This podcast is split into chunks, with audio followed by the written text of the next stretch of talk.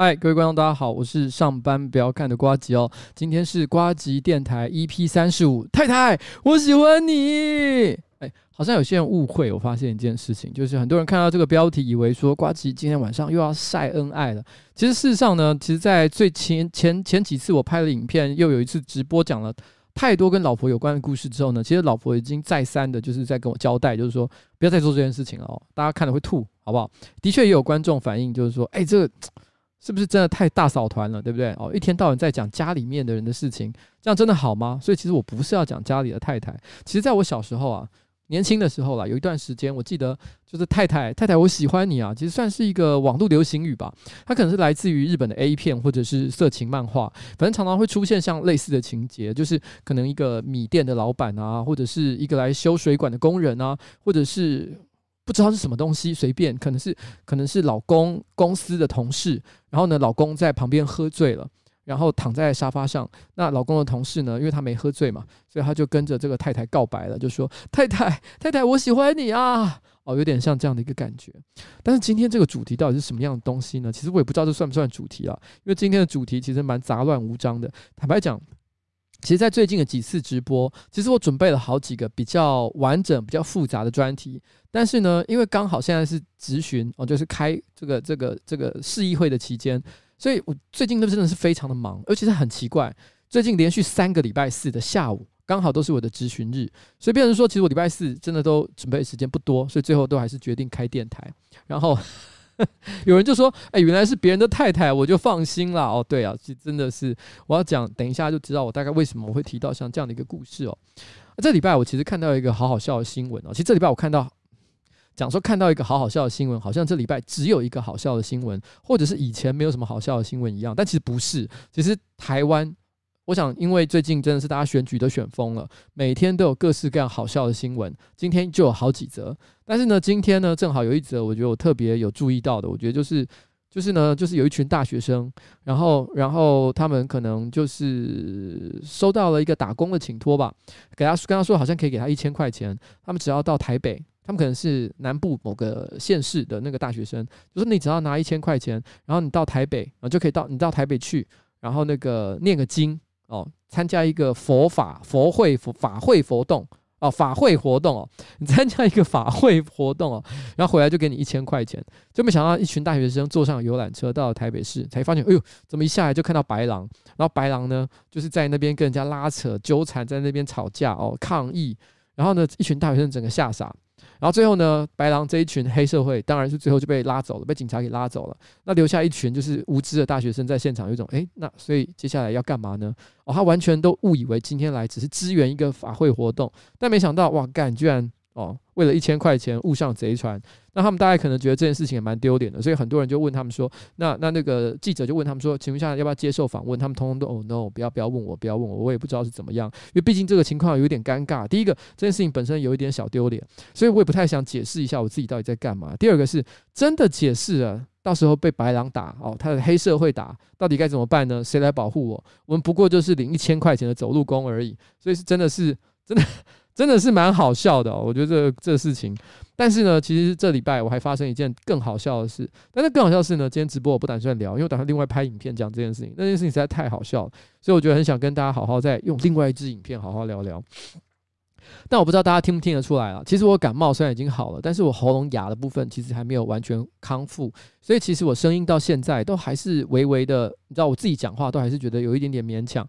那不算是像平常那么顺利。嗯，其实我都有点担心，如果这个东西变成永久的该怎么办？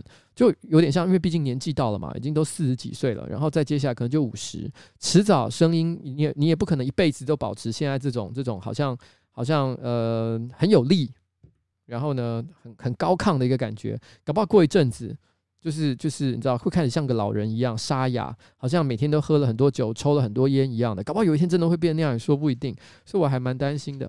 那那个。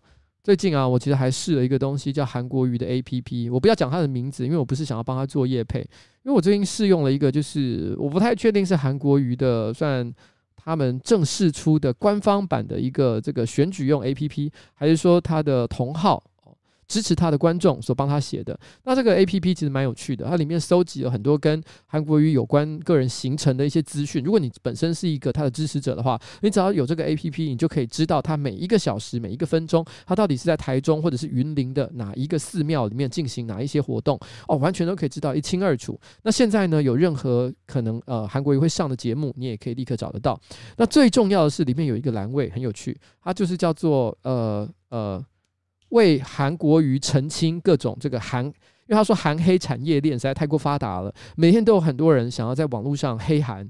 所以呢，他在里面每天就是及时的哦，就是可能每每分钟都在更新这样。有任何人发表了一一段，不管是新闻也好，还是说在粉专也好，还是在任何一个地方发表了一段对这个韩国瑜不利的新闻，他就会立刻把他的新闻标题或者是文章的这个内容连接全部都整理在那里，然后让大家可以点一个键。哦，就过去立刻连接到那个文章，它并且还有详细的教学。譬如说是 Facebook 来讲的话，我点过去这个 Facebook 页面，它教大家你怎么样立刻按检举，让这个新闻马上下架。哇，非常的暴力。简单来讲，它就是透过透过像这样的一个 APP，然后呢，提供这个这个这个所有的韩国瑜支持者，就是如果你真的很讨厌哦，很讨厌他们一些特定的新闻的话，那你知道大家集体用大家群众的力量来把这些让人讨人厌的新闻全部通通赶出。这个网络的世界，哇，真的是非常的暴力呢。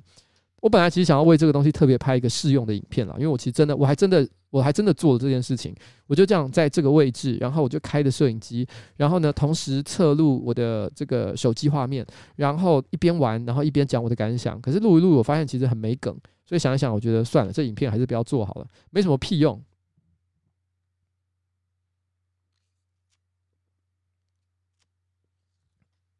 嗯但 OK，但总而言之呢，看起来现在最近可能很多政治人物或者是一些粉砖啊，大家就要小心一点，因为现在看起来韩国瑜的支持者将会大这个这个大举来袭啊。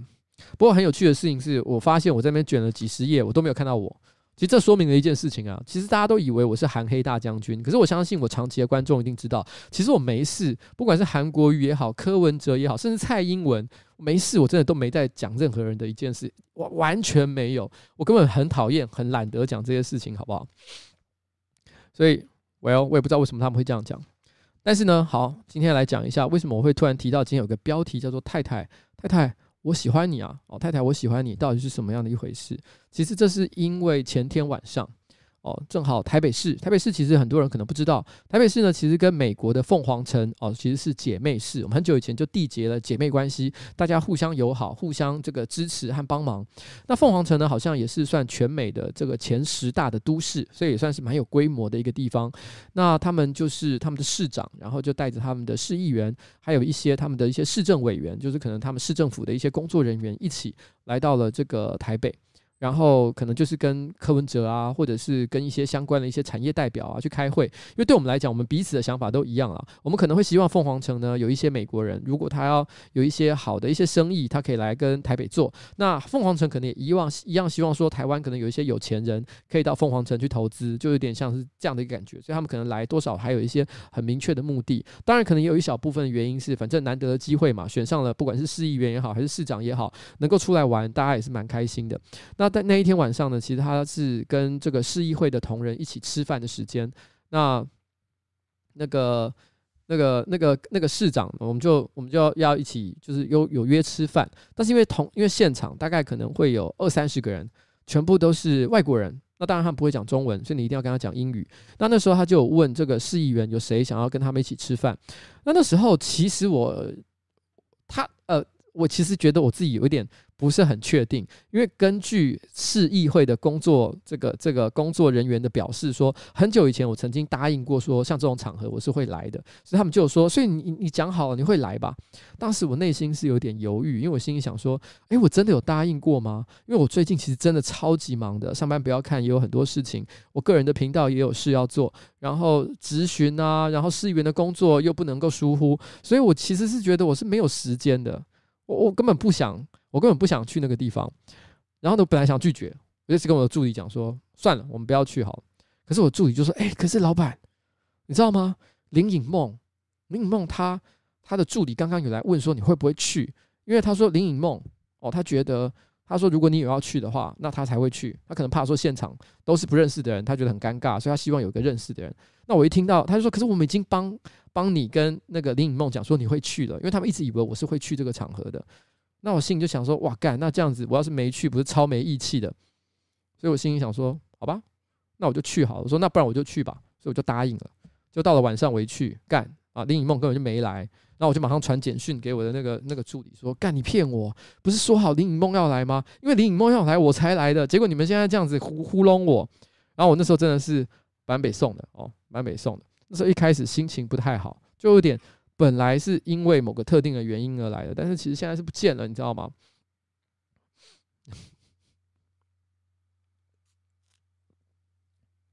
好，有人说，呃，对，你看，为了赢梦可以对。”没有啦，我跟你讲，这重点不是谁，你知道吗？重点是这是一个承诺嘛，这是一个承诺，承诺才是重点，好不好？当然也是因为也是跟人家在一起，就是就是玩是很开心，是也是一个原因嘛。但是没想到我后来旁边其实坐着一个叫做 Mrs. Frank 的人，他是其实是凤凤凰城的这个这个市政委员，哇，他是一个我外表估计啊，大概五十五五十几岁的太太哦，然后我真的很，他真的。呃，很可爱。他一见面啊，就跟我就是很亲切的打招呼啊，开始跟我聊天。虽然老实讲，我的英文勉强还可以，但是也绝对不是到说非常的流利啊，讲的话自如的一个情况。但他都不介意，他愿意慢慢的听我把一个字一个句好好的讲完，问很多关于台湾。哦，跟于关于市议员工作各式各样的一些问题，那每一次呢，我跟他不管讲什么话，他都会有一些非常好的互动和回应。那你问他问题的时候呢，你也会觉得哇，他是很真诚的在回答你。那后来，因为其实你知道，在台湾的这种喝酒的场合，一定要有一些大家都很喜欢搞一些娱性节目嘛，所以其实后来其他的议员就跑到台上去开始唱歌，而且而且就是呼唤那些美国同胞，呃，不是美国同胞，那些美国的一些来的晚来的人也一起就就。一起来说，哎、我们一起来唱歌吧，我们一起来唱歌吧。那一开始这些这些呃美国人，因为他们并没有卡拉 OK 的文化，所以他们很害羞啊，不要啦，不要唱歌啦啊。但是台湾的议员都已经唱翻了，有人在那边唱什么《爱拼才会赢》啊，你知道那种选举场一定会唱的歌啊，还有一些什么蝴蝶飞还是什么之类，我也忘了，就是那微博的那种国台语流行歌。然后唱着唱着，大家真的是气氛蛮嗨的。然后这个时候，我旁边的那个太太，她突然之间就跟我说，她说。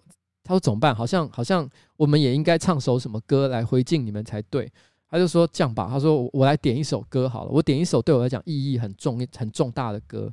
然后他就真的点了一首歌，然后他接着就跑去倒了一大杯酒，说你知道要唱歌，我一定要喝够多的酒，我才做得到这件事情。于是他就灌了自己一大杯红酒。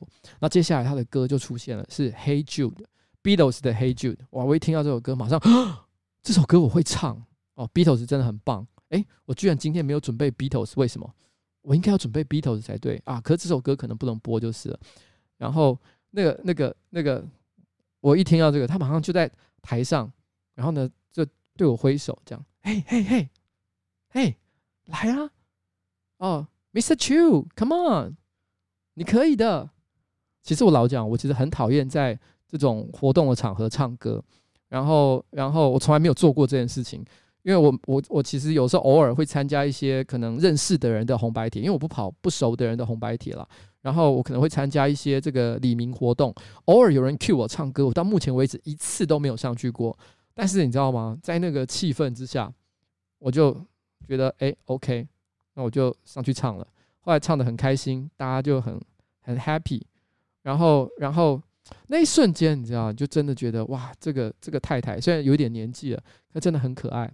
然后她当然，但是她其实已经是个阿嬷了。她虽然年纪，我觉得没有到说什么六七十岁以上那种感觉，但是呢，她其实还有，她下了台之后，她就立刻拿出她的手机，她就他就跟你说：“哎，我给你看我孙子的照片。”哇，孙子太扯了吧？他说可能很早就结婚，然后小孩也很早婚吧。他说：“给你看我孙子的照片。”他说：“是我孙子。”哦，你看我孙子多可爱。他是我今生的最爱，不是我的老公哦，我的老公才不是我的最爱，这才是我真的最爱，因为他实在是 too sweet，他实在是太甜了哦，太甜蜜了，哦，太甜美，太可爱了，所以他就说他他是他的今生，就他跟我讲这一切的故事的时候，我都觉得哇，这个太太真的很可爱，一瞬之间我完全忘记了林颖梦没有要来的事情，我整个晚上都觉得哇，跟这个太太在一起讲话讲一整晚就很开心。后来他要走的时候，那个那个我们呃会跟所有的这个这个。呃市议员哦，还有一些可能台北市的工作人员会握手，一个一个握手，但但是呢，就是握手说再见的时候，他最后就是只有到我的时候，他紧紧的就是哎，Mr. Chu，然后抱了我一下，这样子。然后内心就觉得哇，我今天你知道有一种真的交到了一个朋友的感觉，而且他真的很很有是一个很有魅力的人。其实仔细的回想，我那时候今天就忍不住就跟我的同事在聊这个话题，就是说，其实我是一个从小呃就非常在一个充满母爱的家庭长大的一个小孩。我并不是充满缺乏母爱哦，其实我妈妈从小对我非常非常的好，到现在我们还是有很很保持着很密切的关系。那我妈妈也是跟我。几乎不太会有什么太多的冲突，所以从小到大，我对她只有好正面的感受，没有任何负面的感觉。我也不曾感受到她有任何在我的生活中有任何的缺席，所以我完全不知道为什么，就是从小到大，我就是特别的喜欢这种比我还要再大一点点的女生。然后呢，每次跟他们说话的时候，我就会觉得特别的开心。我觉得回想起来，我觉得这个可能有一个很大的原因，是因为，呃，对我来说，其实美丑真的不是重点。而是其实跟他沟通说话的时候，我会不会觉得他是他理解我在说的事情？然后，而且当我在跟他说话的时候，他在跟我回应的时候，我会感觉到这个人，呃，深不可测。他有一些我完全无法理解的事情。因为老实讲，有一些可能二十几岁年轻小女孩。可能跟她说三句话，你大概就知道她可能过去十几年过的是什么样的生活。那她现在在干什么？她可能在念什么样的科系？她大概知道哪些事情，不知道哪些事情。你跟她讲哪些笑话，她一定听不懂。你完全的，你就是知道她的状态。可是像这样子，比你还要年纪大一点点的女生，有的时候她看起来对你很友善，然后会跟你讲一些呃呃看起来好像很体贴的话，可是。你听完了，一方面觉得高高兴，可是你一方面又觉得，哇，我都不晓得在这个体贴、亲切、可爱之外，他有没有一些隐藏了一些话，就在他那些非常有带有充满丰富意味的笑容里面，你知道，就是就是就是像这样的感觉，你知道吗？那个那种那个台北市啊的这个局处官员啊，其实也有一些，我觉得觉得其实是挺不错的，这个这个这个呃。其实他们年纪不一定比我大，可能该比我小，但是其实也不是小女生，就是像社会局啊、财政局局长啊，我都觉得也是很有气质，很不错，就是。嗯，对啊，不知道自己是什么样的原因诶、从小就是，所以害我就觉得你知道，在在今天那个那个过程当中，就觉得好很开心啊。我还有跟他讲说，一定要找机会去凤凰城，到时候一定要去找他来玩这样子，所以。希望到时候有一天啊，我真的有找到机会，我们可能去我们的姐妹市拜访，然后的时候呢，我还能够见到这一位这个这个凤凰城的市政委员 Mrs. Frank，好吧，那接下来呢，我来放一首快乐然后热情的一首歌来献给 Mrs. Frank。哎哎哎，按错了，怎么是这一首？这一首才对哦，这一首。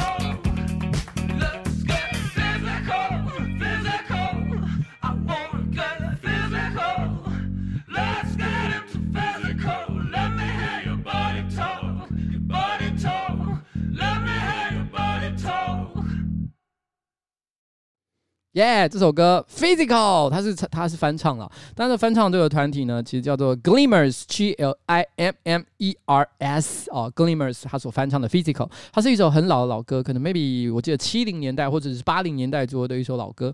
那它的歌词呢，呃，细节我有点忘记了，但大意上来讲，就有点像是说，来吧，来吧，哦，来肉体碰撞一下吧，哦，Physical，Physical，哦。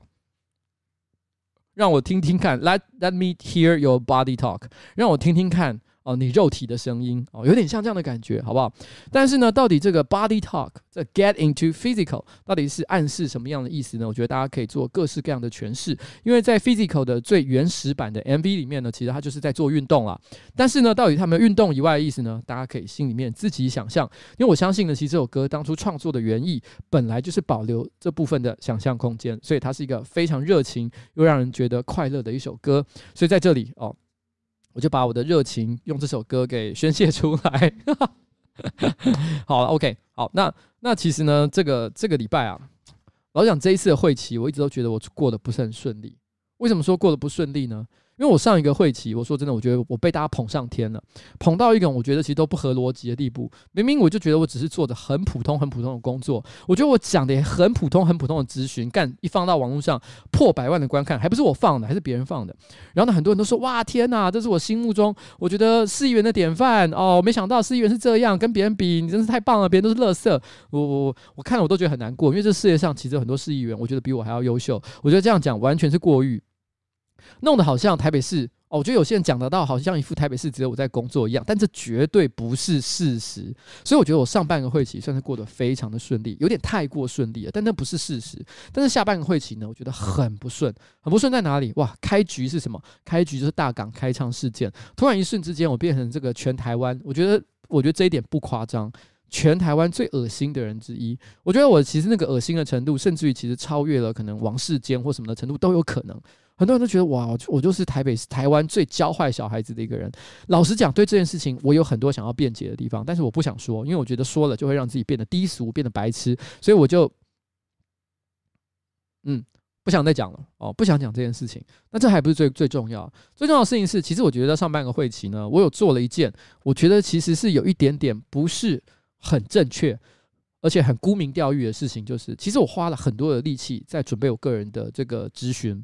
举例来讲，我第一次的对市长的这个咨询，其实我一整个早上都在练那个台词，我想办法把它背得滚瓜烂熟，然后呢，确保这个演出过程一定是百分之一百的完美。但老实讲，这个东西是对的吗？老实讲，一个市议员一天要处理的事情非常多，有很多的局处官员想要跟你沟通各式各样的事情，那有很多的利益团体，或者是呃，或者是或者是他们都想要来跟你游说，然后呢，可能有一些选民服务要做，有些协调会要开。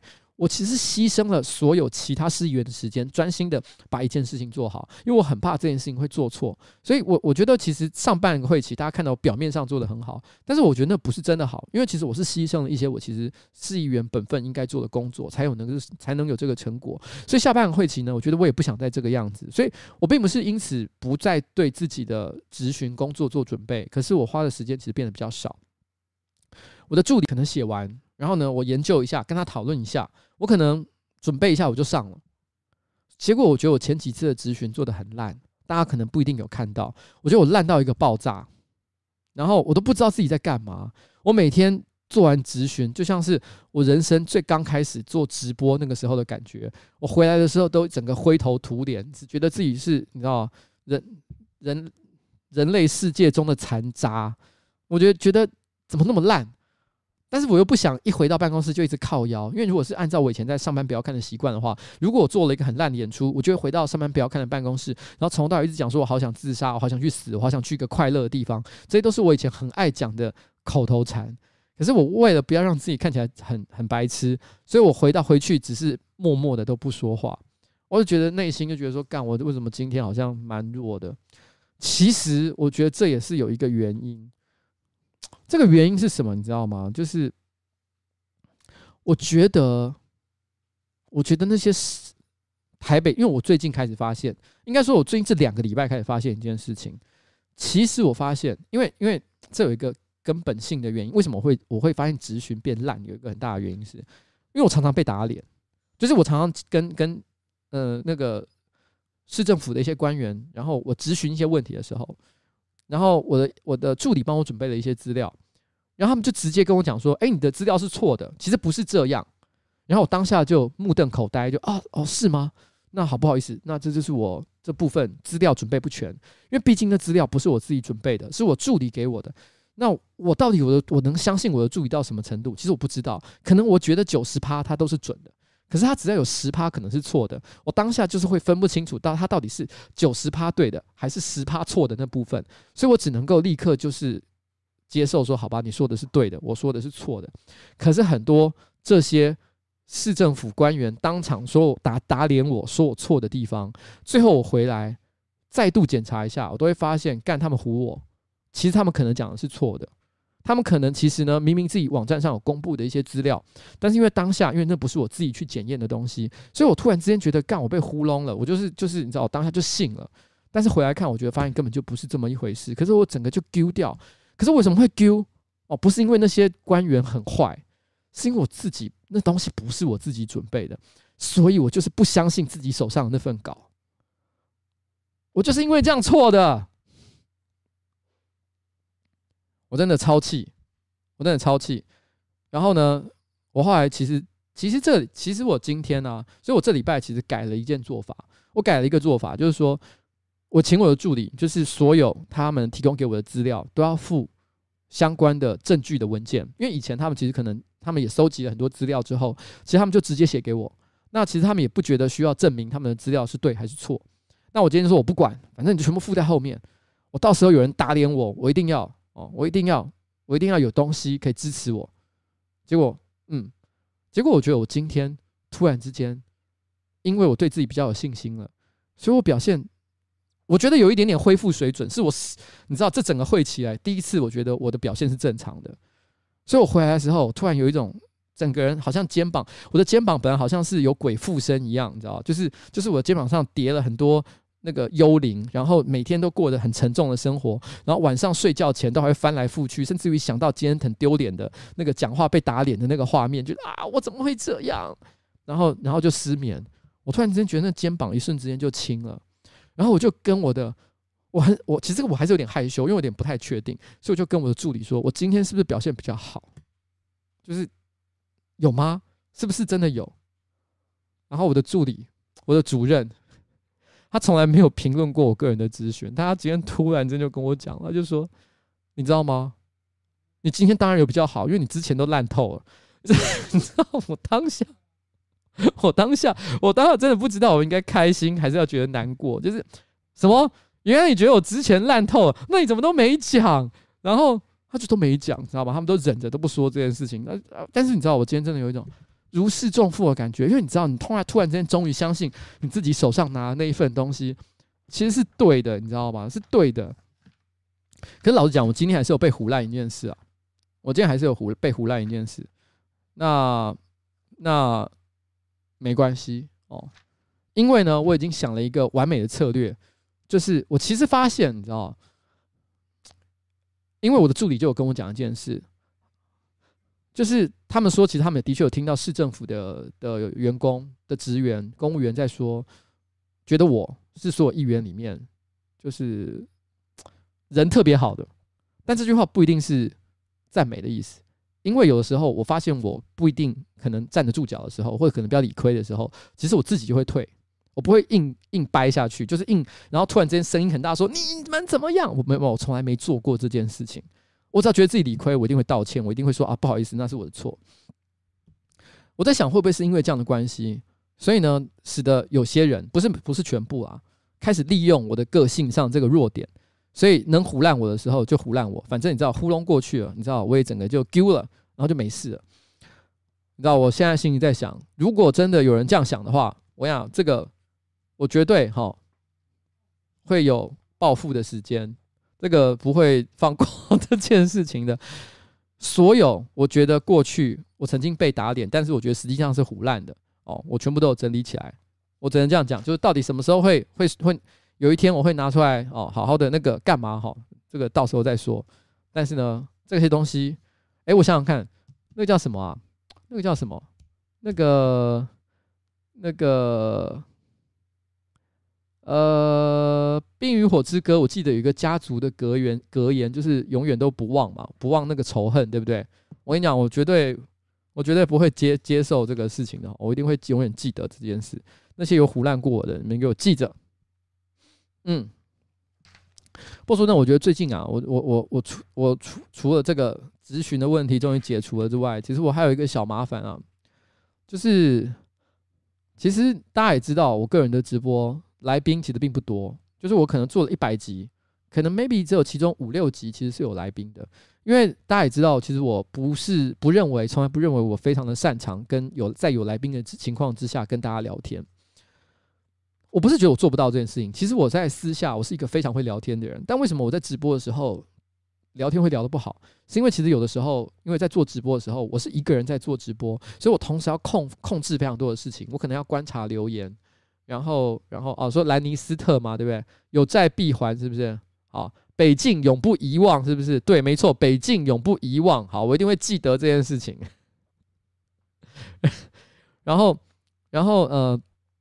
我又要控制，可能放音乐，控制很多的一些特殊的效果，所以我觉得我常常没有办法专心在跟别人讲话这件事情上面，所以我有时候就闪神，闪神以后，其实有话就接接话的节奏就变得很奇怪。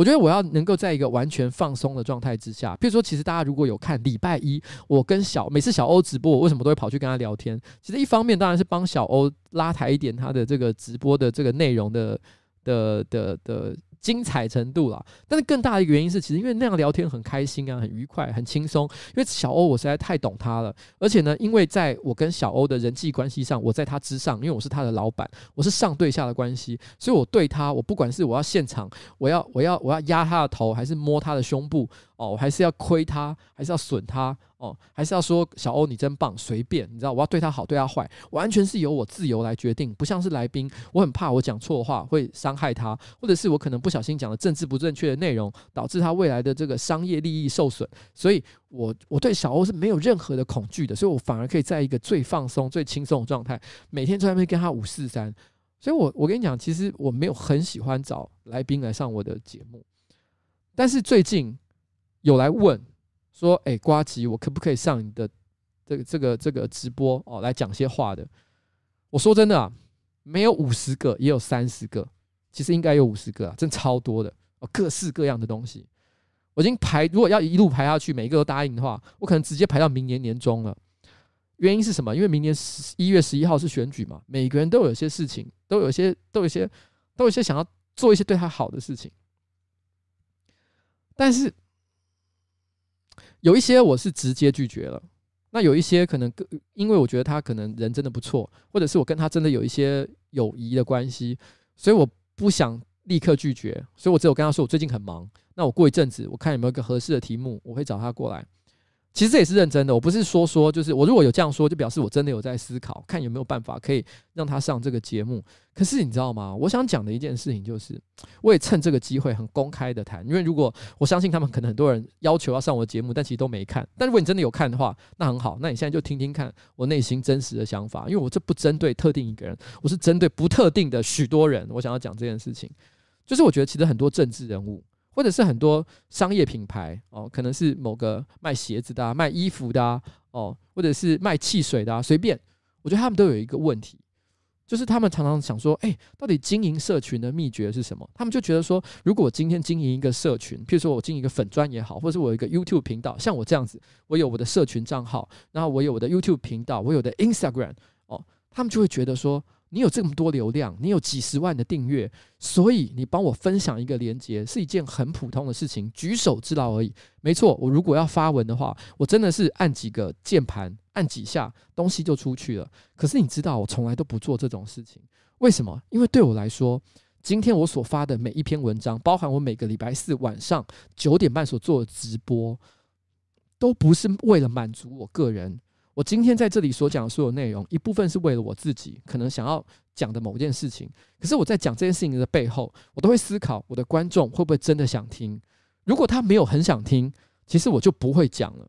就好像为什么我会坚持礼拜四的晚上九点半直播，尽量不要讲太多政治的事情，因为我觉得我的老观众不爱听。老实说，讲政治真的不好吗？我跟你讲，我每次讲政治，人数都变得更多，但是问题是我还是忍住了。尽量不要做这件事情，不是完全不做，但尽量不要做，因为我心里想的最重要的事情是，到底我的观众看到我所写的每一个字，然后我所讲的每一句话，拍的每一支影片，到底有没有价值，有没有意义这件事情。可是我觉得很多人、很多政治人物、很多品牌，他在发文的时候，他们想的不是在看的人想什么。而是想说，哎，我就想跟你讲，现在我们的鞋子刚推出新款，然后呢很便宜，然后又很帅，所以你要赶快来买。然后候选人想要来上我的节目，其实想的都很简单，就是干我的我的现在选情告急，我很需要更多的票，所以赶快让我来上你的节目。可是这件事情对观众或者对我的节目有价值吗？其实是没有的。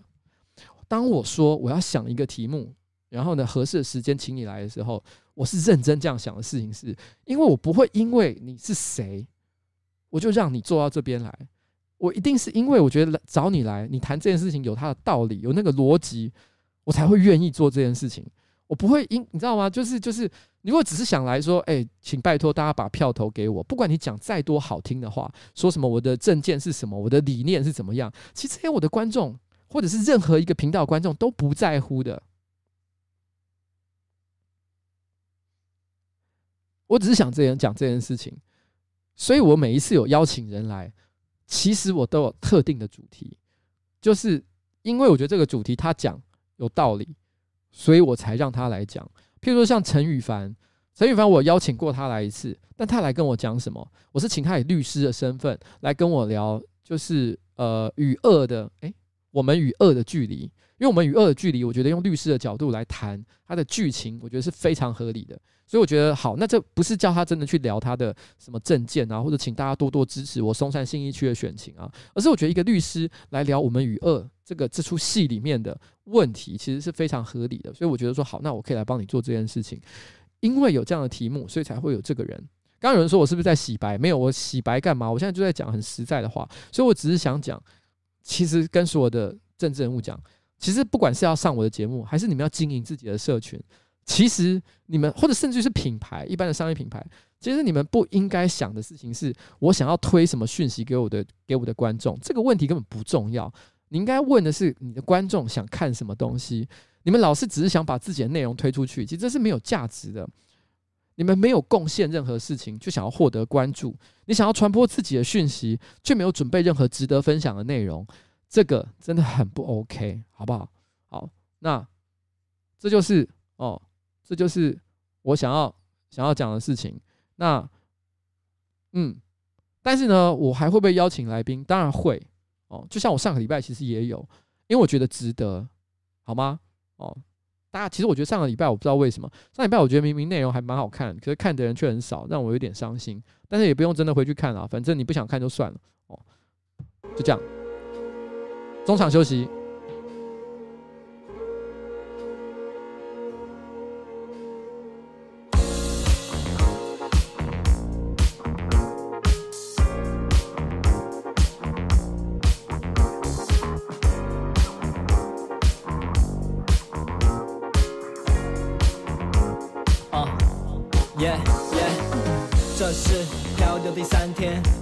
太空衣正在冒险。我们呼叫地面，呼叫地面，让它用尽的反而越飞越远。我的同伴队友还在写，写着写给家人的信，很多页。如果真的功成名就，平安回到地球，我要写一本书，应该怎么开头？Yeah，没有错，这些男人来自地球，没听过2017的太空漫游。耶这宇宙，我们还有什么没看过？燃料省电用，我们还得穿越那黑洞。oh, no，找不到出口，找不到。哦、oh，真是个猪头。No no，不要拦下我，不要拦下我。我我我我我的驾照放在地球，抓着方向盘看左右看右，左脚油门右脚刹车，用屁股控制体重。大口大口用力的呼吸，千钧一发之际穿过缝隙，闭上眼睛，让时间带走我身体，保持我心还年轻。Uh. 我要感谢心还跳动，一起用力哭过笑过，不知不觉二十多岁，像是理想中间，快把热情作废。我的脸满是迷惑不解，寻找出口到底在哪？我的天，我的天，回到地球的路，最后发现我们已经中毒。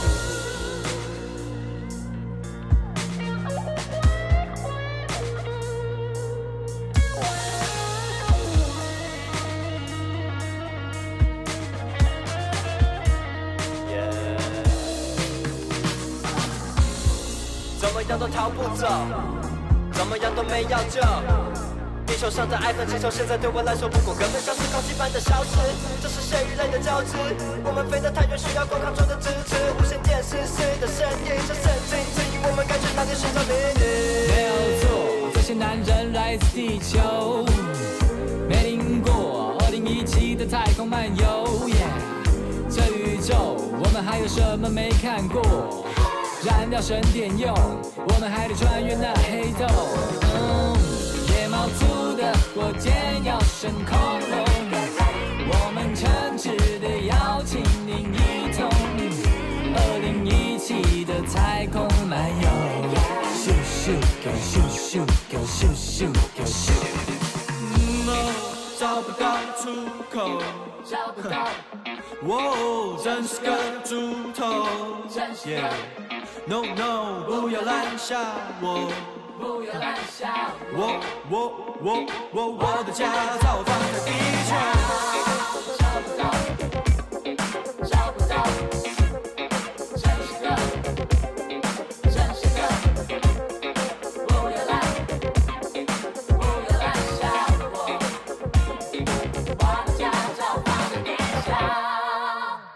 耶，刚这首歌呢是那个。呃，夜猫组，然后跟李英宏一起合唱的《二零一七太空漫游》哦，他应该那首那张专辑叫什么？健康健康歌吗？还是什么之类的？健康的什么歌之类的？健康的流行歌、流行音乐，我已经忘了。反正健康的什么了哦，健康的什么音乐？哎呀，whatever，反正这首歌呢很好听啦哦，大家可以听听看哦，让大家觉得轻松一点、快乐一些的一些心情。那我刚刚看到那个邱佩婷，其实刚有留言，哎，不知道你还在不在啊？邱佩婷呢，其实是。之前我在某一集直播有提过的《剑华警报》哦的一个主角，那我发现他换了照片，哎，他一换照片，我突然之间发现一件事，哎呦，换了照片，那突然之间我就知道了，因为他跟我其实，我突然你知道我这个记忆力是真的是，你知道我跟猴精的跟猴儿似的啊，到底《建华警报》是什么呢？因为我不解释，反正你们都不看我那些以前旧直播，关我屁事哦，反正就这样，然后呢？这个这个这个这个，我发现你换的这张照片呢，正好是我现在 Facebook 上连友上另外一个人跟使用的是同一张照片。那的确讲话的内容呢，又有一些相似之处，所以看起来那另外一个我怀疑了好长一段时间的建华，果然还是建华啊！哎呀，我的身边怎么都是建华呢？真是有点伤心。不过不管怎么样啊，好，OK OK，那谢谢你今天还是持续的愿意来听我的直播，然后这个。我刚看到啊，你来点点点了是吧？然后呢，刚刚有人提到说，哎，我在讲那个那个这个这个大姐姐的时候，有人提到说，哎，黄珊珊，你觉得怎么样？黄珊珊呢？我我这样说好了，你知道吗？我觉得我在台北市议会有六十三个市议员，那我进去了之后呢，其实基本上，呃，即便是第一次跟我一样第一届当选的人，他们可能都在政治圈很长很长一段时间了。哦，像林颖梦，哦，他还当过那个那个林长佐的助理，国会助理，所以呢，其实他们资历都比我深非常多，所以不管是谁，对我来讲都是学姐。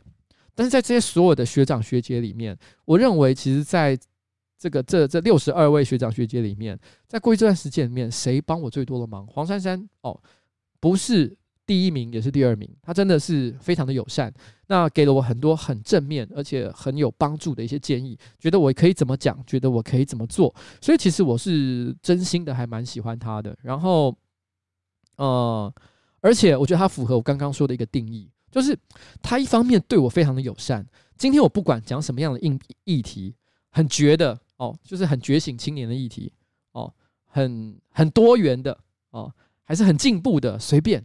就是我不知道他能不能接受，因为毕竟他以前是亲民党立场嘛，他到底是站在哪一个呃，对每一个社会议题有什么样的观点？其实我也不是百分之一百的确定。我相信他是一个好人，可是好人与好人之间本来就有很多立场是不相同的。可是不管我讲什么议题给他听，他永远是站在一个非常正面的态度，而且笑嘻嘻的跟我讲，我觉得可以怎么样，我觉得可以怎么做，我觉得可以怎么说。所以有时候我内心就会想，在他笑眯眯的跟我讲话的时候，我一方面觉得很温暖，很被大姐姐所照顾，但另一方面我也觉得他是真心的想要表达他的对我的这个照顾吗？还是他就是对所有的人都用同样的方式去照顾他？但不管是怎么样，哇，深不可测，而深不可测的大姐姐永远都是最棒的。所以你知道这个黄珊珊呢，现在她呃辞掉这个市议员的职务嘛，然后。因为他是被这个柯文哲叫去当副市长，那很有趣的是，你知道吗？最近开会哦，很有趣哦，就是以前柯文哲哦，如果只要他一上台，那大部分的市议员不管蓝绿啦哦，一定是骂柯文哲你怎么样你怎么样，大家都很凶。那如果柯文哲不会回答的问题，举出手掌上来，大家一样不假辞色，骂骂到骂到翻。但是只要一换到黄珊珊，因为他现在换了角色，他从市议员变成副市长，所以他可能也会站上台帮柯文哲市长回答问题。他只要一站上台。本来很凶的人，马上就立刻变成很乖的。嗯、呃，那个黄黄副市长，就是我，我跟您说，哎，我只是觉得怎么样哦，怎么样，怎么样，怎么样，大家马上就变得很乖巧，可爱啊，可爱。这个状况真的是可爱到一个爆炸。然后，呃，突然间觉得柯文哲可能过去做了一堆大家觉得看不顺眼的错事，但是我觉得找黄珊珊来当副市长这件事情，我觉得真的太聪明了。那其他很多柯文哲做的事情，大家看不懂，或者觉得很蠢，或者是觉得不对劲，或者觉得怎么样，whatever，不管讲错话、失言，但只有找黄珊珊做副市长这件事情，哇，我觉得这是最精妙的一个高招。你知道，你知道很多事情，你只要推黄珊珊出来，我知道大家马上立刻就哑口无言了，真的是厉害。然后，然后，而且我觉得这件事情，这个高招还有一个很强的地方是，因为这样的关系，所以我们都很多人都预期，其实黄珊珊呢，其实就是柯文哲准备要在，因为柯文哲也不可能。做两届就不可能再做下去了嘛，所以就是说，呃，这个二零二零多少？二零二二年哦的台北市长选举，那呃，他其实黄珊珊就是这个这个钦定的接任人选，因为你知道以前大家讲想到二零二二的台北市长选举，大家一定会想到的是谁？大家一定会想到的是北松山，就是跟我同一区的这个立法委员，就是蒋万安哦，这个蒋家的第三代，然后呢，长得又帅。然后呢，又没有任何负面的新闻，看起来一表人才，所以大家都觉得他是他不只是当市长，甚至可能是未来最棒的这个蓝军的总统人选。本来二零二二大家都觉得，如果想万出来选，那没有人能够赢，那他就必然是这个冠军啊，哦，一定能够赢。可是黄珊珊一出来，所以大家都那时候一时之间，很多人我只要一想到二零二二的市长，我都觉得不管是来。呃，绿营还是第三势力，我都想不出来可以推出任何一个人可以跟蒋万安一较高下。可是黄珊珊这一步棋，我觉得真的太太神了。你突然之间觉得，哎，因为黄珊珊在台台北市当市议员也有十几年以上的时间，那过去的成绩呢也很深受地方的肯定。那不管是在市府还是在地方，其实他所结交的朋友也非常的广。那老实讲，如果今天黄珊珊。然后呢，加上柯文哲的背书，然后对上蒋万安，哇！这一瞬间，你突然之间不知道到底谁会赢，你突然之间觉得这两个人都蛮有机会的。你知道，在这之前，我从来没想过有人可以打赢蒋万安，这是我史上第一次觉得有人可以诶。所以我觉得这算是蛮妙的一步棋啦。我个人觉得，我个人觉得这是有机会，只要柯文哲未来三年不要再做一些更奇怪的事情，让大家更讨厌他。然后只要他维持现况就好了。那他的背书加上黄珊珊本人个人的实力，我觉得是有机会跟蒋万安一较高下的。那我个人觉得是这样了哦。那黄珊珊真的，嗯，不错，我喜欢。然后，然后有人在问我一个问题，说：“哎，你有没有在参加婚礼？”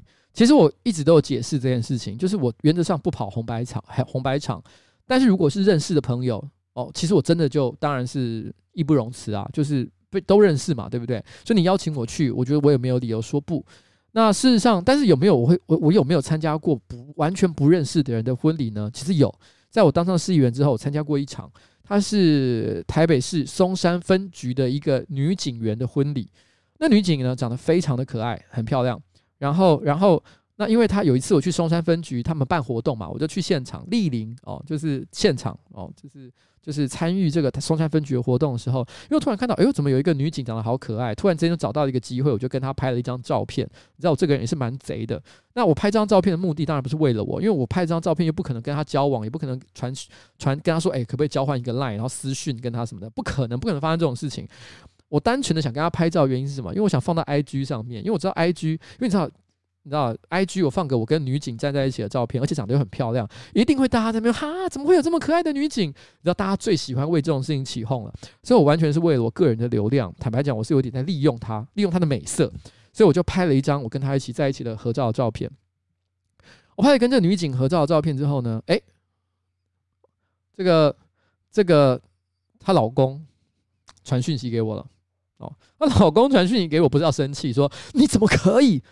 议员，你竟然跟我老婆拍照？没有，他不是这样。原来是因为他真的平常是有在看我的直播或是我节目的一个人，他可能真的可能对我是是是真的是蛮支持的啦，蛮喜欢的。所以呢，他当下看到说：“哦，议员，你居然 po 了一张照片啊，我老婆的照片在你的 IG 上，他是他的未婚妻。”他就说：“哎，你知道吗？再过两个月，我们两个就要结婚了。那呃，既然你都 po 了我老婆的照片。”那你可以来当我老婆的呃，跟我的这个证婚人吗？你知道我都利用了他老婆的美色。如果这个时候我跟他说 no，我还是人吗？对不对？我都 po 了你老婆的照片了，当个证婚人有什么不对？所以我后来就说啊，好啦，其实正常来讲我是不会答应的，但是因为这个情况，你知道我已经利先利用人家在先，所以我就去了。所以，我真的当天还当了人家证婚人，这是我史上第一次以市议员的身份帮别人当证婚人，我真的傻眼。因为老实讲，到底现场要做什么，我真的一点概念都没有。坦白讲，现场我还觉得我做了一件蛮蛮白痴的事情，可是因为这个牵涉到别人的隐私啊，所以我就不讲了。然后，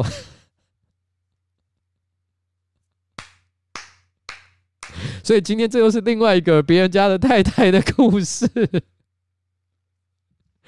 OK，好不好？哦。好了，我跟你讲，那个一日市议员啊，我顺便再提一下，很多人提到就是一日市议员这件事情哦。一日市议员其实是很久以前就拍的，你知道吗？其实一日市议员我必须要感谢木曜的工作团队，他们真的非常的尊重我所有的意愿，因为其实事实上，其实他们在我刚当选市议员的时候，他们就想拍了。来讲他们一开始想拍，我觉得他们也是一定是基于一个，就是说，哎。你知道，都拍了一日市长，拍个一日市议员，一定有梗，而且加上我又是网红，刚当选，所以呢，一切的一切都觉得，你知道。你就加起来就是流量嘛，对不对？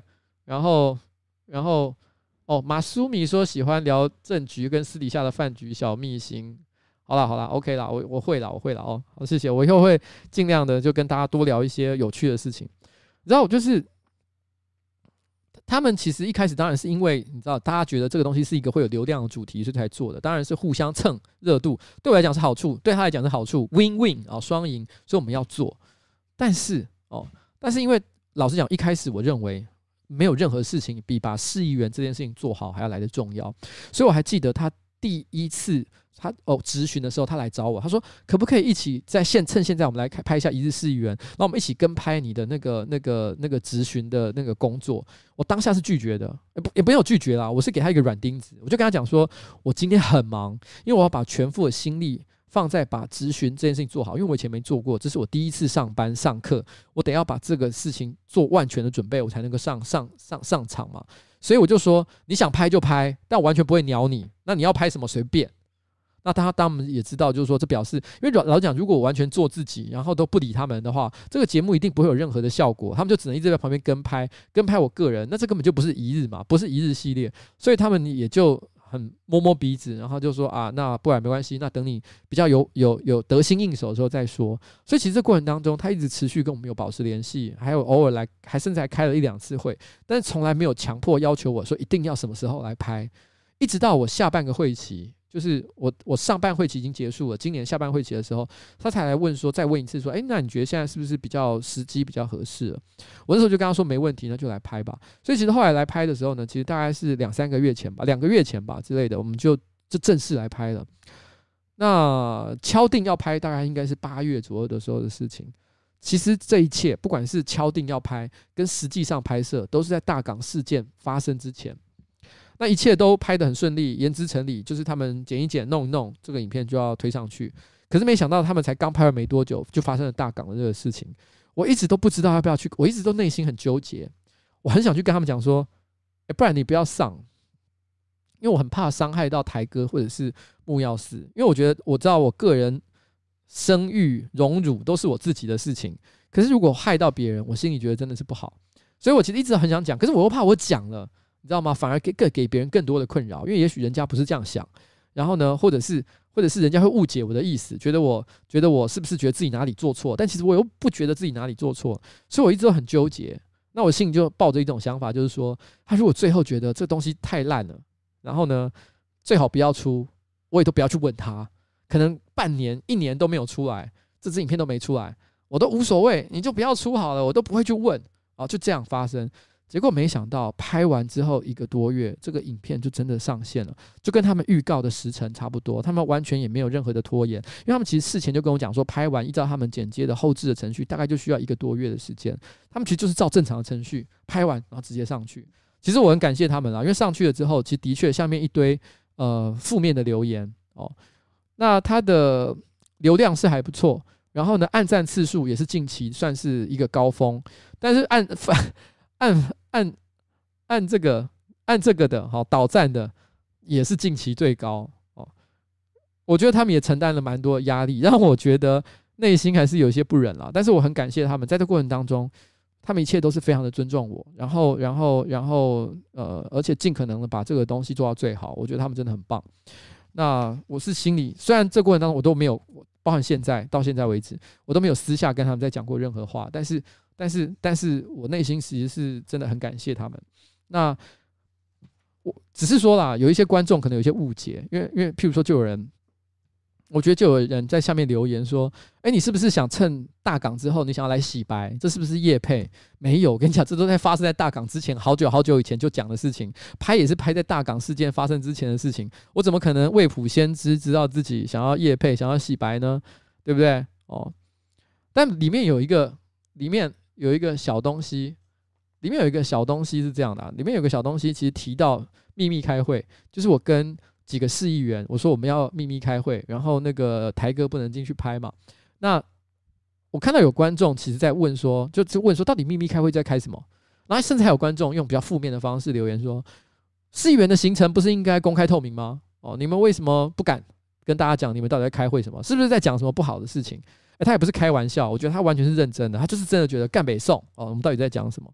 其实我跟你讲，因为现在时间点已经过去了，所以我可以讲，当时我是不能说我们到底在干嘛，但我现在其实可以讲，因为事情已经过去了。其实那件事情其实很简单，因为你知道，在台北市哦，蓝绿议员占了绝大多数，第三势力的人非常非常非常的少，尤其是第三势力，你站在比较稍微进步的立场，比如说支持同婚啊，支持性平教育啊，其实这些议员非常少，全议会数起来。就是第三势力哦，这这是方面的，大概就五个人而已。实在力量三个，我社民党的苗博雅五个人没了，就这我们我们这五个人没有别人。那我们这五个人呢，其实很多议题我们都是尽可能一起合作，但是我们人真的太少了，其实也不能干嘛。那我其实以前在某一次的民主开箱里面，其实有讲过，其实每一个委员会大概可能都有九到十一个人。那那每一个委员会呢，负责审那个委员会，其实其实比较关键的一些预算跟主题，比如说我是在教育委员会嘛。但是我第一次抽教育委员会的时候，我整个吓到，因为我其实没以前没有抽过签哦。我是想要进教育委员会，可是因为通常要进某个委员会的时候，人比较多的时候就要抽签嘛。那那时候教育委员会十一个人，除了我跟林颖梦、黄玉芬三个人是这方面第三势力之外，另外八个人全部国民党。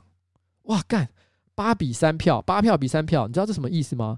意思就是说，第一个这个委员会的主席哦，就是我们所谓的招委，他一定是国民党的人，我们根本不用投票都知道，因为八票对三票，那主席可以决定什么时候要开会，要审什么样的法案，然后呢，要做什么样的专案报告，这都是主席决定的。但是因为我们三个人人太少了，所以我们完全不能够就是参与这方面的决策。而且如果今天有任何的法案要投票，真的要投票的话，要要对决的话，我们三票对八票一定也会输。所以基本上就是国民党想干嘛就干嘛了啦，我们也不能怎么样。所以我们那时候其实有想过一件事情，我们有想一件事情，其实我们这第三势力的人其实有五个，因为你知道，其实哦，这牵涉到另外一个重点，因为其实呃呃市议会的。呃，所有的委员会其实蓝绿一开始就有点像分赃一样。其实蓝就是可能要把持几个特定几个几个几个委员会，比如说教育，他们想要拿下，那绿知道他们要拿下教育委员会，他们就不会进教育委员会，所以你看才会变成八个都是国民党，三个是第第三势力这样子。然后，然后那因为呃，可能譬如说警消卫生这个委员会，然后公务委员会，民进党想要，所以他们就专攻那里，那里就没有国民党。所以他们就是完全都已经分好了，所以大家各自有各自的地盘，就好像黑帮一样。那我们就是第三势力嘛，我们就我们也不知道能干嘛，我们就是选自己想要去的啊。结果大家都不可能，就是都只好，可是去了就只好，要不然就是听绿的，要不然就是听蓝的。其实我们没有办法做什么呃自己的主张。所以我们那一天开会是要讲什么呢？我其实想做一件事情，就是说我们要不要五个人？抛开所有的成见，因为每个人都有关心不同议题。譬如说林亮君喜欢交通委员会，然后，然后那个苗博雅其实想要去那个、那个、那个交通委员，呃呃，想要去民政委员会。然后我跟尹梦还有玉芬是想去教育委员会。我们三我们就有分三个不同的地方嘛。我想要整合所有人的意见，就是我揪他们开会是想说，我们不要五个人全部投同一个地方，我们大家就是你知道。排除所有的歧见，大家就先不要只顾着自己的想法，我们一起去同一个地方。今天就算是十一个人的委员会，有时候在某些情况之下，我们五个人只要抽签，全部都一起进去了。然后呢，好死不死，正好有一些比较莫名其妙的，譬如说，呃呃呃，国民党他少少去了几个人，民进党突然一两个人跑进来，你知道那个势力平衡被打破的话，五个人就突然之间变成有决定性的决定权。这件事情不是很棒吗？我们应该要做这件事情。那天会议是要开这个，如果那个会议当天开的时候，然后就被拍出来的话，我跟你讲，这整件事情就不要康了，因为你知道，全世界的人就会知道我们要做这件事情，然后呢，我们就我们会被抓包，然后被抓包，那我们可能我们的本来的阴谋就会完全失败。我们怎么可以在那时候讲这件事情？不能啊，我们不能讲这件事情啊，那是我希望要做的事情啊。但是当下我其实的想法是这样，其实我的想法想法偏向是。任何人想要去哪里，我都配合。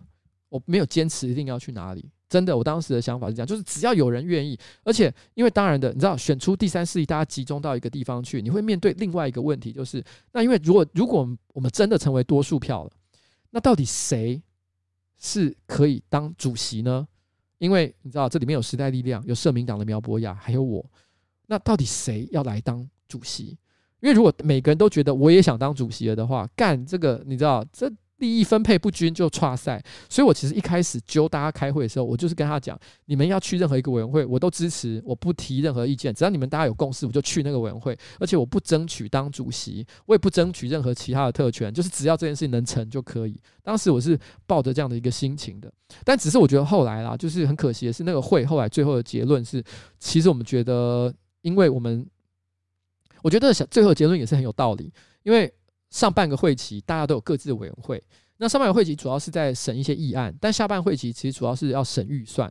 大家都觉得说，如果我们想要延续上半个会期我们关注的议题的话，下半会期应该在原来上半会期在的议的这个委员会里面继续去审相关的一些预算，你才能够就是毕其功于一嘛。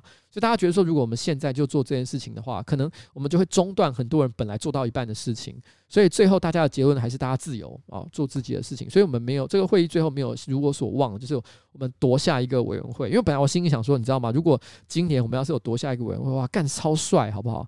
因为从来没有人想过，大家都觉得蓝绿都觉得说，干你们这些小朋友，你们自己去旁边玩沙吧，没有人在乎我们。但如果我们抢下一个委员会的话，干你娘怎么着？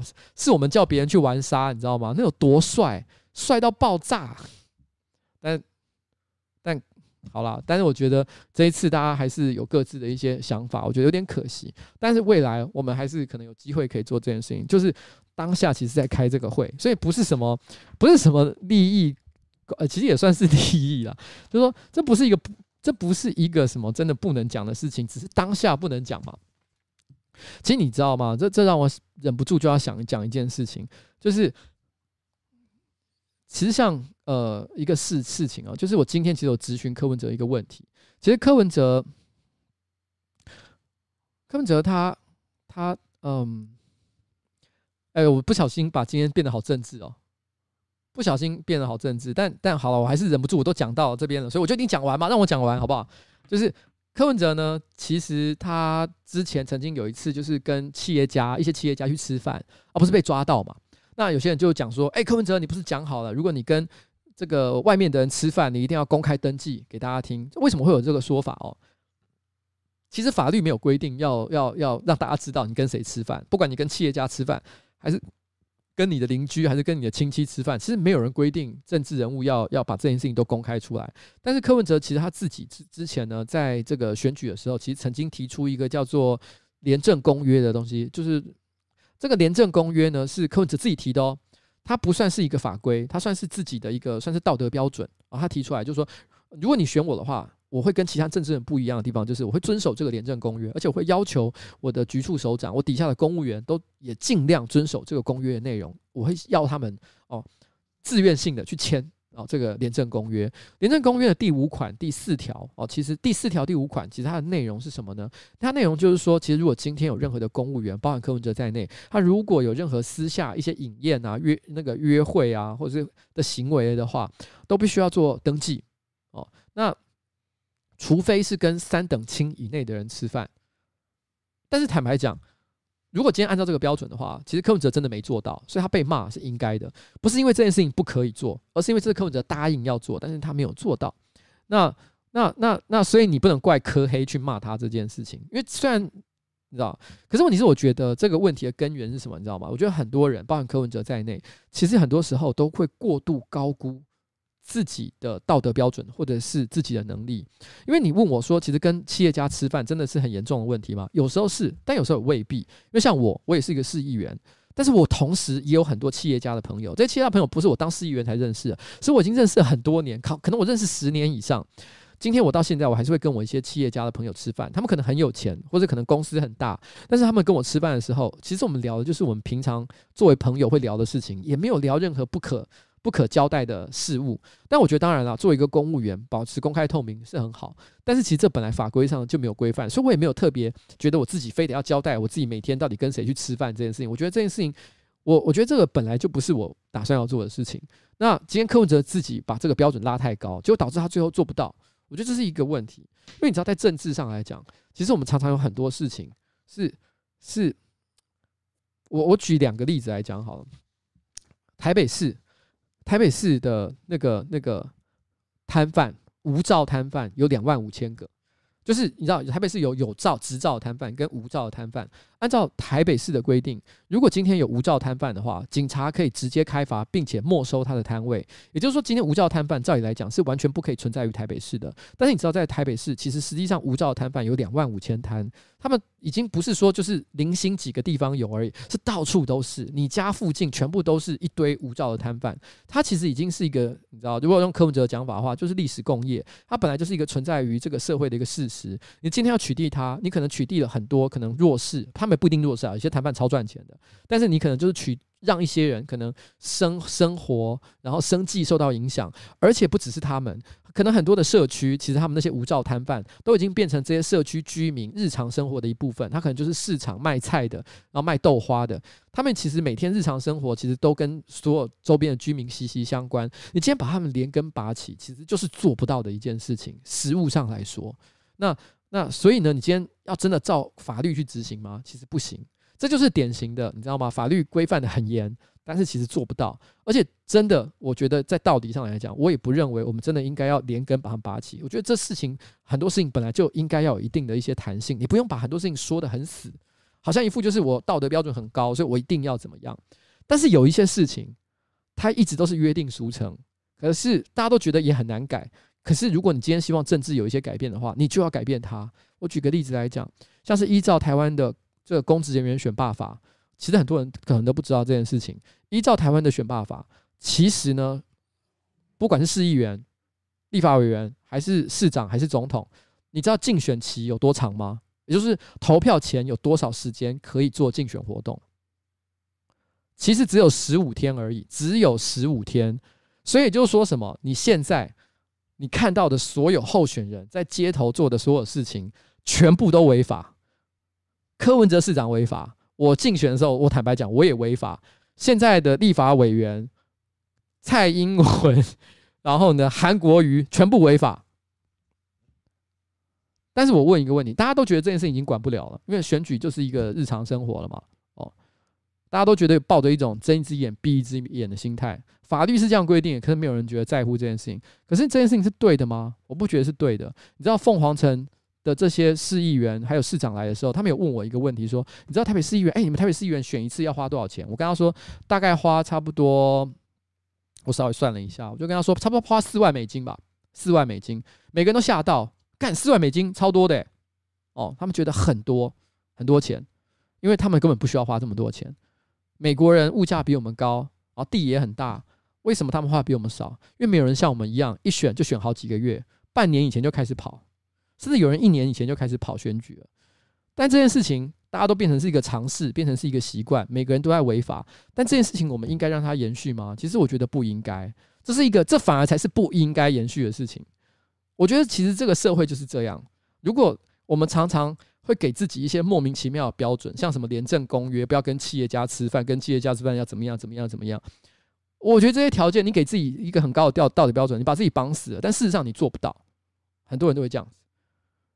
但这社会上有很多，我觉得真的应该提高道德标准，大家反而都装作没看见，反而都没有注意。我讲无照摊贩，我相信很多人也许不是很清楚它的规则，可是多少你可能心里是有感觉的。你家附近的某些摊贩应该不是合法营业，你我想大家可能多少心里是有些感觉。可是你知道选举只能有十五天吗？你可能就完全不知道这件事情。可是事实上，十五天是不是一个合理的规定？我觉得是啊，但是这个却是没有人在乎的一件事情。我觉得这就是台湾现在政治的问题，这就是我很不满的地方。我觉得就是这样。好，那我先完蛋了哦！突然之间我又严肃了起来，拍谢，我错了。那我们现在再来听一首歌，休息一下，我们转换一下情绪，好不好？哎哎哎哎，错了错了，这首歌也好硬，轻松的，轻松的，轻松的歌。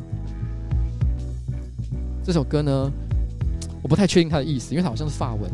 It was 8:49 on a beautiful ninth day of July. There was not a cloud to speak of, so the orange sun hung lonely in the sky. I lay prone in my cabby home, thinking of fine nappy Jackie and his jazz cat's horn, sliding in a tape of bird on verb when suddenly rang my phone.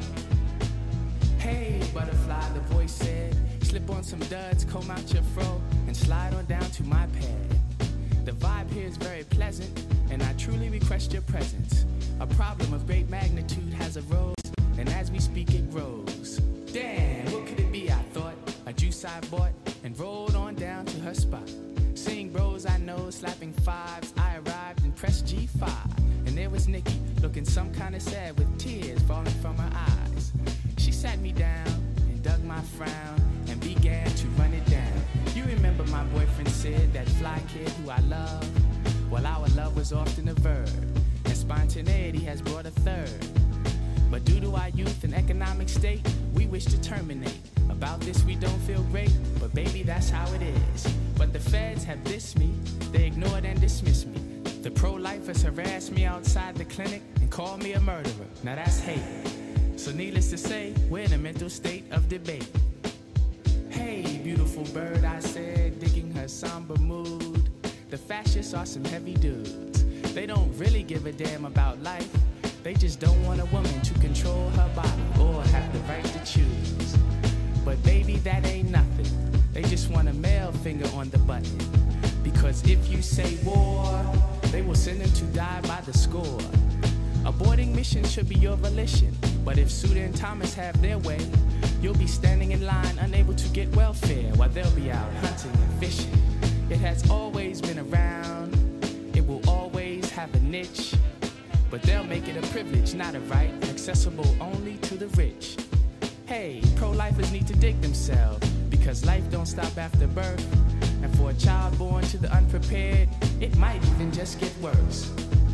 The situation would surely change if they were to find themselves in it.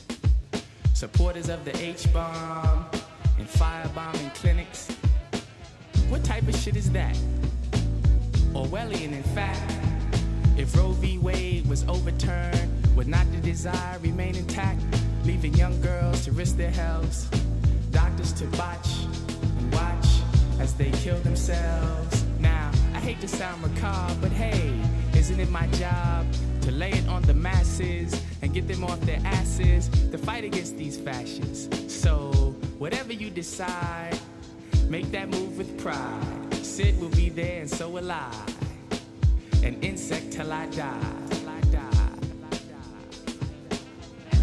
Rhythms and sounds spinning around. Confrontations across the nation. Your block, my block, dreadlocks. What a shock. Land of the free, but not me. Not me. Not me.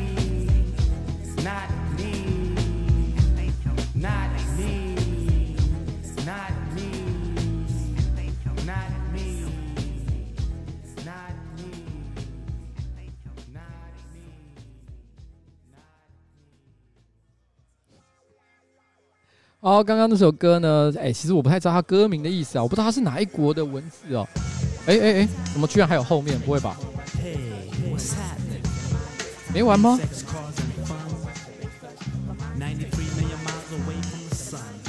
但在我的心里面，它已经完了，所以我要把它拉掉。然后呢，这首歌呢叫 L E F E M M E F E T A L 哦，三个字是分开来的，意思呢，我猜啦，我猜啦，是致命的女人。我们我们在一起上面艺术，但是我觉得听起来听到叫两瓜，刚刚就好听啊，所以我就觉得说，我就把它放出来给大家听一下，耶、好啦，这不是很重要啦，我觉得它好听啦，好不好？我觉得它好听啦，好不好？来。刚有人在那边跟我说，哎、我觉得我刚刚发现有一个什么陈清茂，我不知道那个人是谁，说哇，他的观看都有一点二万人，我觉得干嘛去比这个东西？你知道我的意思，就是说，你知道吗？其实这世界上啊，就是路，我我我也不要说别人，我不是要说别人不好，就是说每个人都有每个人不同的喜好。那我今天呢也没有打算要讲什么劲爆的内容。如果我今天想要真的冲一点二万人，我只要讲一个劲爆的事情，你知道我我要冲一点二万人，其实我不觉得我做不到。而且我手上有没有劲爆的题目？其实有。如果我真的哪一天，我突然之间觉得同呃关这个直播同上人数啊，是我心目中最重要的一件事情的话，我跟你讲，我接下来直播的题目全改。你看我过去几周的题目，老实讲，光看题目都还不知道我在讲什么，很多人也不看不出来我今天题目到底要讲什么。我不用讲，我只要讲说今天柯文哲怎么样怎么样怎么样，或者是韩国瑜如何如何如何。你信不信今天要破人数高峰？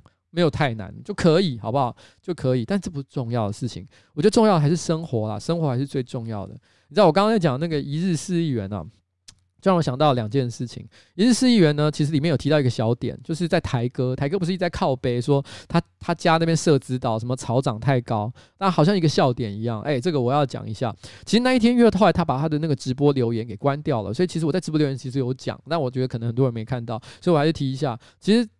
其实呢，我把所有的这个上里面所提到的选民服务议题，我都看得非常认真。所以台哥一讲这件事情，我马上就请我的助理赶快去处理。所以呢，其实台哥一直在讲那个社子岛的草，哦，长得跟人一样高的草已经割了，好不好？已经割了。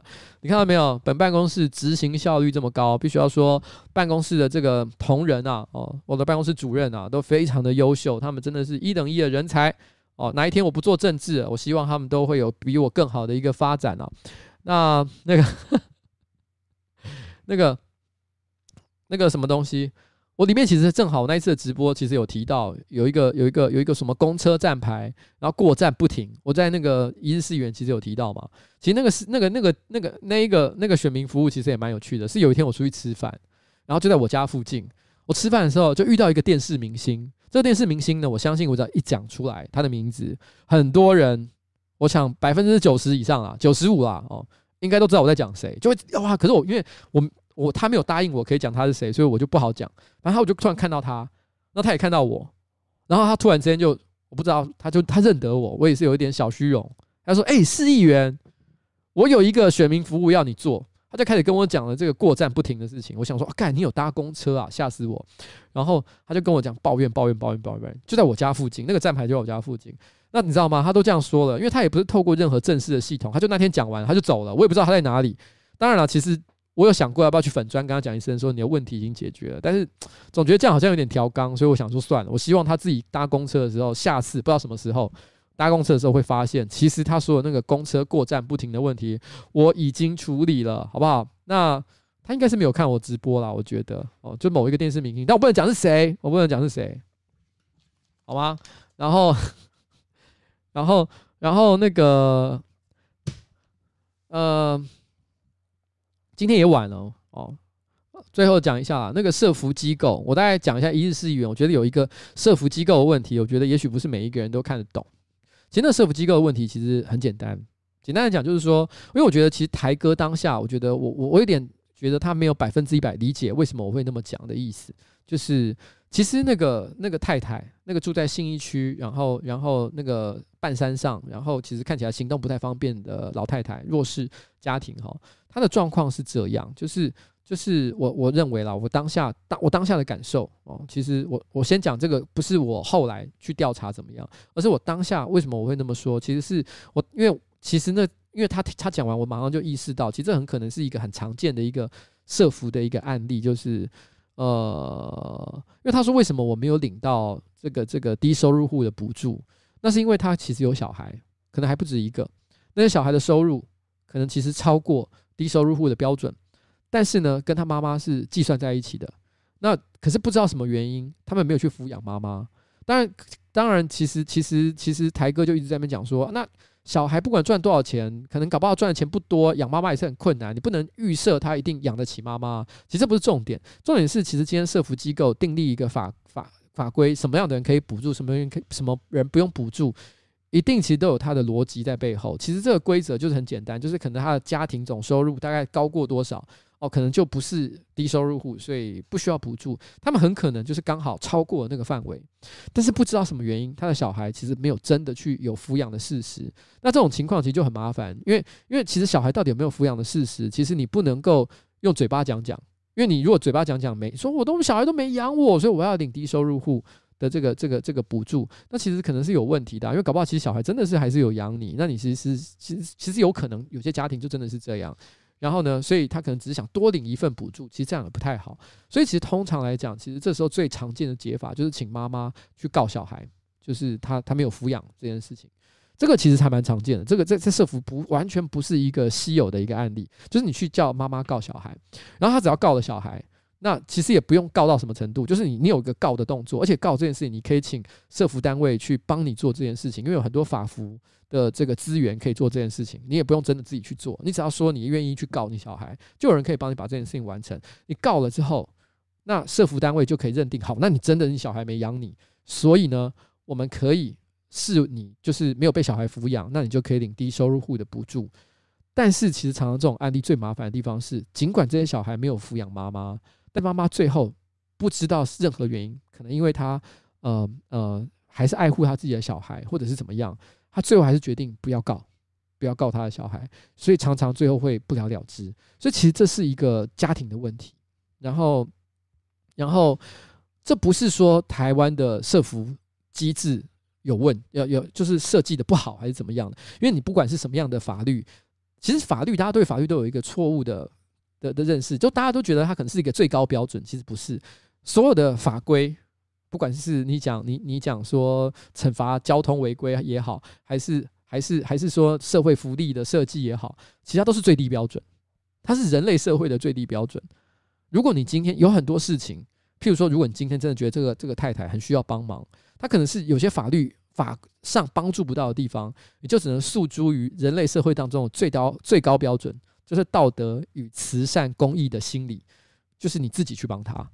因为法律其实你知道，因为法律的规则如果定得太高的话，其实大家都会发生像我刚刚说的问题一样，就是柯文哲那个问题一样。其实你定得太高，然后其实标准太高，所有人都做不到，然后呢，社福的机制崩溃，大家钱付不出来，其实这是不可能，这不可以这样子嘛，对不对？所以大家其实都是定最低的标准，最低的标准并不是错啦，哦，就是这样。所以我只是想说，这个是一个我觉得在那一个影片里面，我有时候就觉得大家可能会比较看看不懂的一个地方。那。我觉得其实最近啊，虽然其实我刚说啊，其实下半个会期啊，是我人生当中我最近这段时间里面，我觉得算是比较低潮的时刻，因为遇到了很多不顺利的事情。但是有没有很多让我开心的事呢？其实也是有的。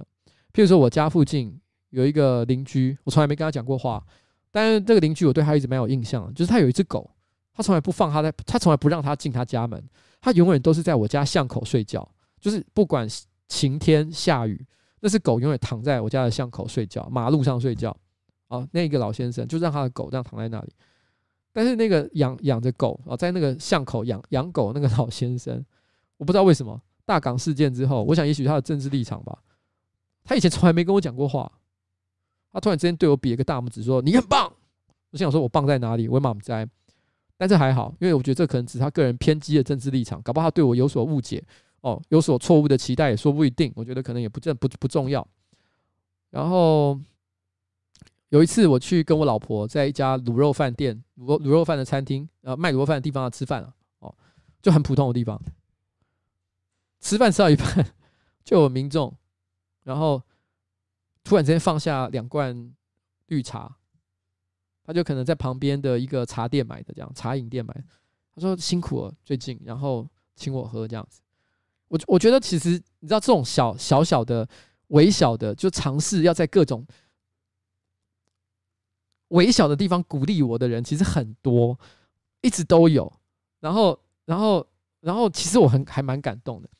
然后那个哦那个那个那个那个给我茶的的确是太太，一个太太没错，真的是一个太太。然后但我觉得最印象最深刻的事情是啊。其实大港事件发生后没多久，有一天啊，突然有一个人打电话到我办公室，然后是我助理接的，不是我接的。他就说：“哎，我们我他说我我很支持议员的理念，然后我想要送一些饮料请他喝。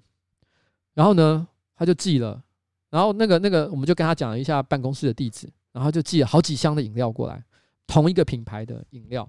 哦，那个品牌饮料呢，老实讲我很久没喝了。”我不能讲是什么了哦，不能讲是什么哦，因为不是叶配，也不知道他要不要希不希望我讲。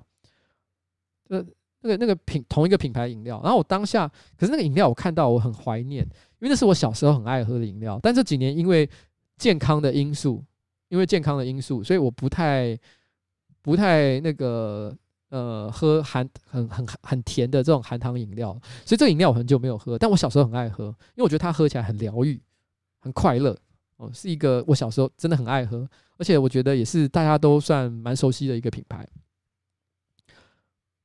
然后，然后隔了一阵子，那个人又打电话来说他想要再送几箱过来。那我的助理就忍不住问了，说：“哎，不好意思，先生，请问一下你你是哪位？因为之前他送了一次，又送了第二次。”结果那个人就很简单的自我介绍说：“哦，我就是叉叉叉品牌，就是那个饮料品牌的董事长。”你知道我当下，然后后来我的助理马上就跟我讲这件事情，因为助理本来可能没有想要特别跟我提这件事情，但他一问了，他吓到，马上跑来跟我讲这件事情。你知道我当下，你知道内心，并不是说因为他是个什么董事长，我觉得特别了不起。然后，然后，可是，可是我内心有一种就是，哇，你知道吗？就是，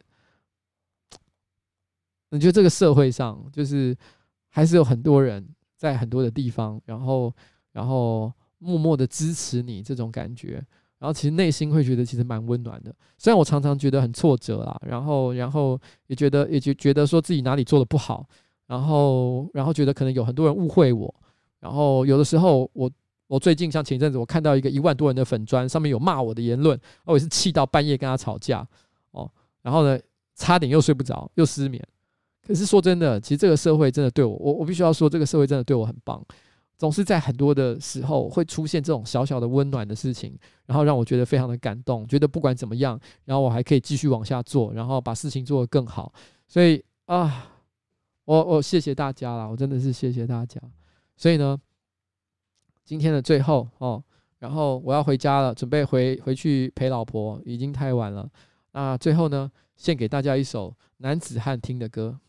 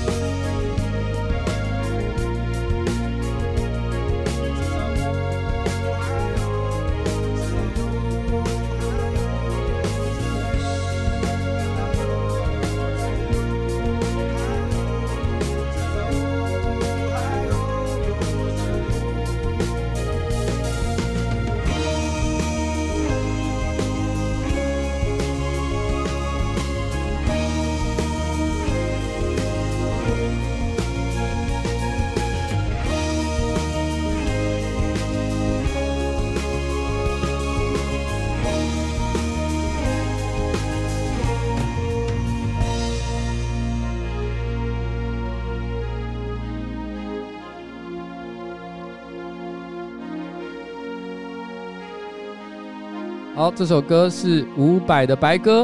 有人说我是不是以前放过？没有，我放过的是《钢铁男子》和《夏夜晚风》。《白鸽》可是一次都没有放过哦，我留到了今天才放的哦。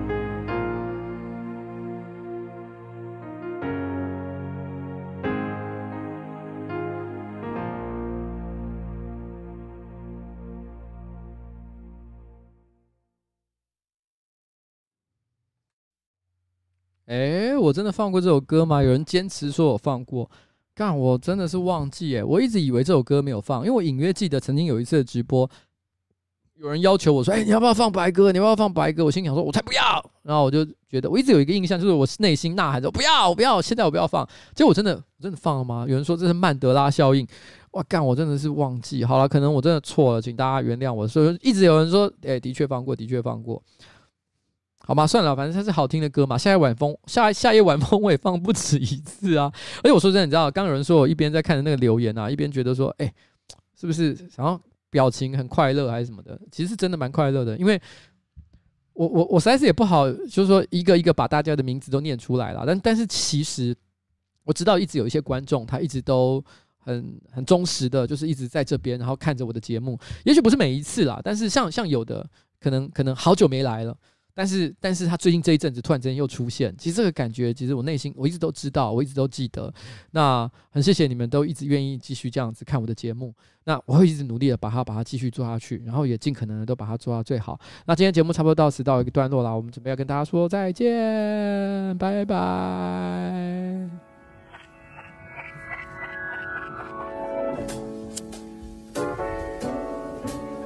大家说我又说了，是不是？我又说了。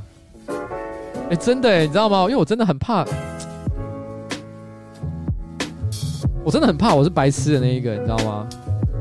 哎，到底我是怎样？到底我是有放过还是没放过？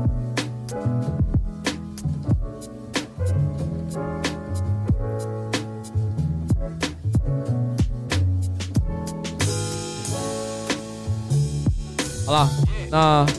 今天晚上也是快乐的一个晚上，没想到今天拖得特别晚，所以大家也是看得很累了吧？大家赶快早点睡了，十一点了，十一点了哦，赶快回家睡觉。我是还好啦，我都两点、三点才会睡觉的人，所以我没差。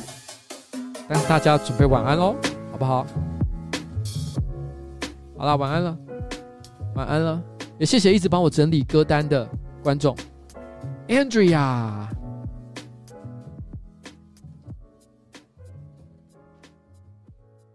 拜拜。